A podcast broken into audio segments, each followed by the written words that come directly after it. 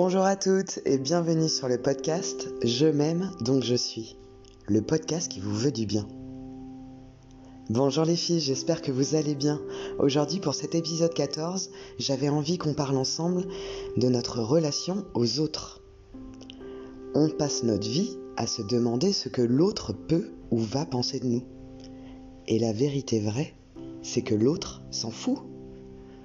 Je suis fascinée depuis toujours par l'évolution et l'histoire humaine, que ce soit dans le passé ou que ce soit à l'échelle d'une vie, l'autre se positionne vraiment dans notre vie et dans l'évolution comme un facteur de changement et d'apprentissage. Dans son livre Brève histoire de l'humanité, Harari nous explique que la communication, par exemple, le développement du langage, a fait un bond mémorable quand les sociétés humaines se sont aussi euh, multipliées, qu'elles ont été plus nombreuses. On avait besoin de discuter, d'avoir des informations, de cancaner sur l'autre. Le bébé, lui, va construire toute sa bibliothèque émotionnelle et sensitive à travers l'autre, les mots, les actes, le ton qu'il lui aura donné. Tout ceci va créer le référencement de l'enfant qui deviendra un adulte.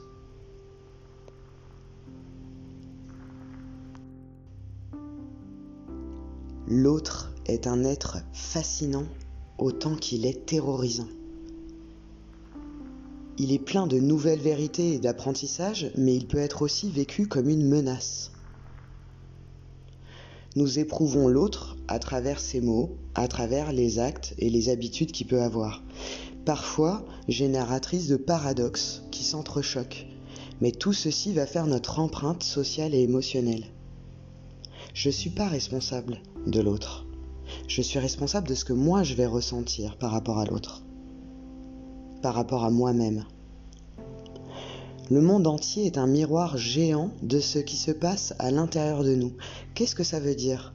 Ça veut dire que si par exemple nous regardons une scène qui se passe devant nous, dans un film ou dans la réalité, et qu'on nous demande après de la décrire, chacun va utiliser son, champ lexical, émotionnel. Chacun va utiliser ses souvenirs pour pouvoir faire des associations d'idées, des associations d'émotions.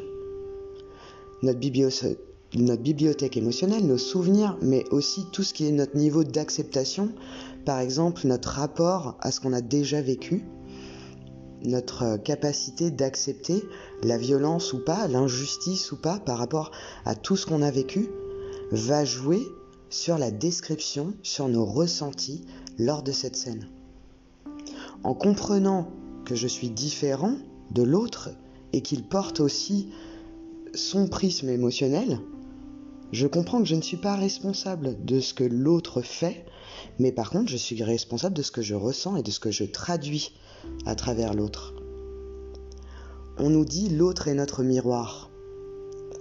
C'est pas vraiment l'autre qui agit en miroir, c'est plutôt ce que nous ressentons qui fait miroir. On cherche souvent à se rassurer qu'on est meilleur que l'autre. C'est une manipulation basique de notre ego c'est l'expression de notre manque d'amour. Là où on se croit imparfait, il y a une faille et on a besoin de la remplir comme on peut. Alors on la remplit de l'autre plutôt que de la remplir de nous-mêmes. Et souvent, celui qu'on va juger va nous reprocher exactement la même chose.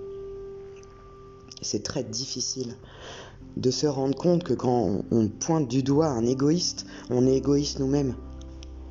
Mais dans un pan de notre vie, est-ce qu'on ne se fait pas vivre quelque chose qui ressemblerait à ça? Scannez un petit peu ce que vous allez ressentir dans votre relation à l'autre par rapport à ce qui va vous renvoyer. Scannez à travers votre corps physique, votre corps organique, votre esprit et enfin votre conscience. La conscience, c'est la lumière qu'on porte sur ce qui se passe. C'est comme une autre personne qui vient se positionner, c'est notre Jiminy Cricket. Est-ce que vous êtes dans une boucle avec un pervers narcissique où vous êtes la personne qui ne s'aime pas.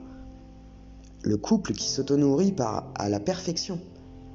Est-ce que vous oscillez dans un trio sauveur-victime-bourreau que vous ayez le syndrome de l'abbé Pierre, que vous choisissiez d'être un, un martyr dans cette vie, ou que votre colère, votre peine vous blesse si fort que vous vomissez votre mauvaise énergie pour soumettre ou rabaisser quelqu'un, tout ce que vous vous faites, tout ce que vous faites à l'autre, vous le, faites à vous-même. Excusez-moi.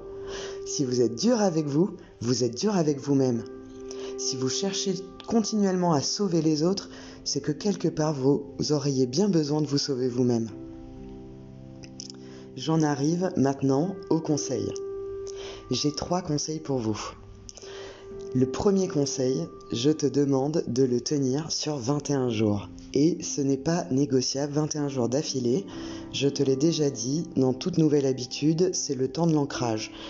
Tu dépasses les 21 jours, ça s'ancre dans ton quotidien, ça s'ancre dans une habitude, ton cerveau ne réfléchit plus de la même manière, on passe à un niveau beaucoup plus inconscient de ton cerveau, donc tu fais ces 21 jours et c'est tout. J'insiste. 5 minutes, passe-les devant ton miroir. Passe 5 minutes devant ton miroir à te regarder d'œil à œil, d'âme à âme. Ne cherche pas à regarder les contours au début, regarde-toi droit dans les yeux. Tu verras que c'est un exercice très très singulier, très étonnant. Euh, moi personnellement, j'ai ressenti des choses que j'ai jamais ressenties en me regardant. Ça, ça fait bizarre. Une fois que on, on est bien à l'aise avec ça parce qu'on l'a répété, détachez-vous et regardez-vous en entier dans ce miroir. Je vous conseille même les filles de le faire en sous-vêtements. Parce que être courageux, c'est connaître la peur et la dépasser. Parce que être fort, c'est savoir être vulnérable. Donc regardez-vous en sous-vêtements vulnérable. Qu'est-ce que vous ressentez? Si je vous demande les filles de faire cet exercice-là, euh, vous allez peut-être vous dire, je sais pas, ah, c'est le genre de truc qu'on trouve, je sais pas, dans, dans tous les magazines, exemple lambda ou j'en sais rien. C'est parce que vous n'êtes pas donné la peine de le faire. Travailler votre relation à vous et à l'autre, c'est reprendre votre responsabilité à vivre une vie qui est plus juste, qui est plus légère, pour vous-même et pour les autres. Et vous vous offrirez au monde d'une toute autre manière. Vous serez vraiment beaucoup plus allégé si vous comprenez votre responsabilité à être en relation à l'autre. Si vous faites, si vous apprenez à vous détacher, à redéfinir, réajuster ce que vous avez défini et ancré, vous allez libérer des poids. Donc les exercices que je vous donne, les filles, là je vous fais un appel à l'action, un coup de pied au cul. Excusez-moi du terme, mais euh, hop comme dirait ma grand-mère. Faites ces 5 minutes pendant 21 jours et on en parle. Dites-moi après si vous voulez que ça vous a servi à rien ou dites-moi que ça vous a servi, mais faites-le. Éprouvez et vous verrez que vous allez avancer. Le conseil numéro 2, c'est la continuité du conseil numéro 1. Demande-toi ce que tu ressens. Qu'est-ce que cette émotion a à dire sur toi? Personne ne peut te blesser si tu lui as pas ouvert la porte. Il n'y a que toi qui peux te blesser. Si quelqu'un te blesse dans une réflexion, c'est que quelque part, ding, ça touche à la corde sensible, le truc euh, qui, qui fait mouche, quoi. Si tu n'as pas ouvert la porte, si tu es sereine, tu n'es pas blessé. Donc demande-toi en conscience, analyse sans juger, écoute ce que ça dit de toi, accueille, ok, accepte. Tu as le droit en fait hein, de, ressentir aussi des émotions négatives. Tu as le droit de, de ressentir de la colère, d'être égoïste, etc. Accueille, mets de la bienveillance et mets de l'amour pour réassurer. Mettre de l'amour, c'est te réassurer. C'est vraiment reprendre ta responsabilité, adoucir le truc, euh, arrêter de croire qu'on est des robots et redonner un peu de notre humanité. Et en étant faible, on devient fort. Vraiment, c'est parce que tu sais, parce que tu te permets d'être toi, que tu vas permettre aux autres d'être eux. C'est parce que tu vas te permettre d'être toi que tu vas avoir une vie légère, lumineuse et, euh, à ta hauteur.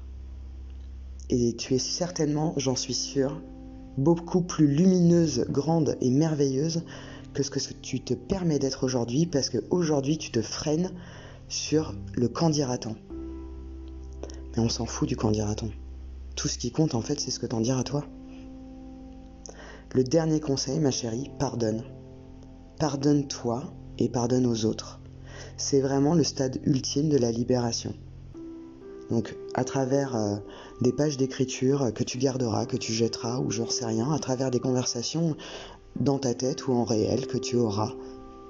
Mais pardonne, pardonne-toi, va te ré-rencontrer pour te dire que ce n'est pas grave et que tu feras mieux la fois prochaine. Voilà les filles, c'est la fin de ce podcast, j'espère qu'il vous aura plu, qu'il vous aura apporté de la valeur, vraiment de tout mon cœur, je vous le souhaite, je crois que c'est quelque chose de très très important à comprendre et à mettre en place dans nos vies pour avoir une vie euh, qui, euh, qui soit beaucoup plus légère, punchy et moins encombrée parce qu'on n'est pas là pour souffrir. Je vous embrasse toutes très fort, excusez ma voix pour cet épisode, je suis malade, mais je voulais honorer notre rendez-vous du dimanche. Je vous dis à la semaine prochaine. Bisous les filles.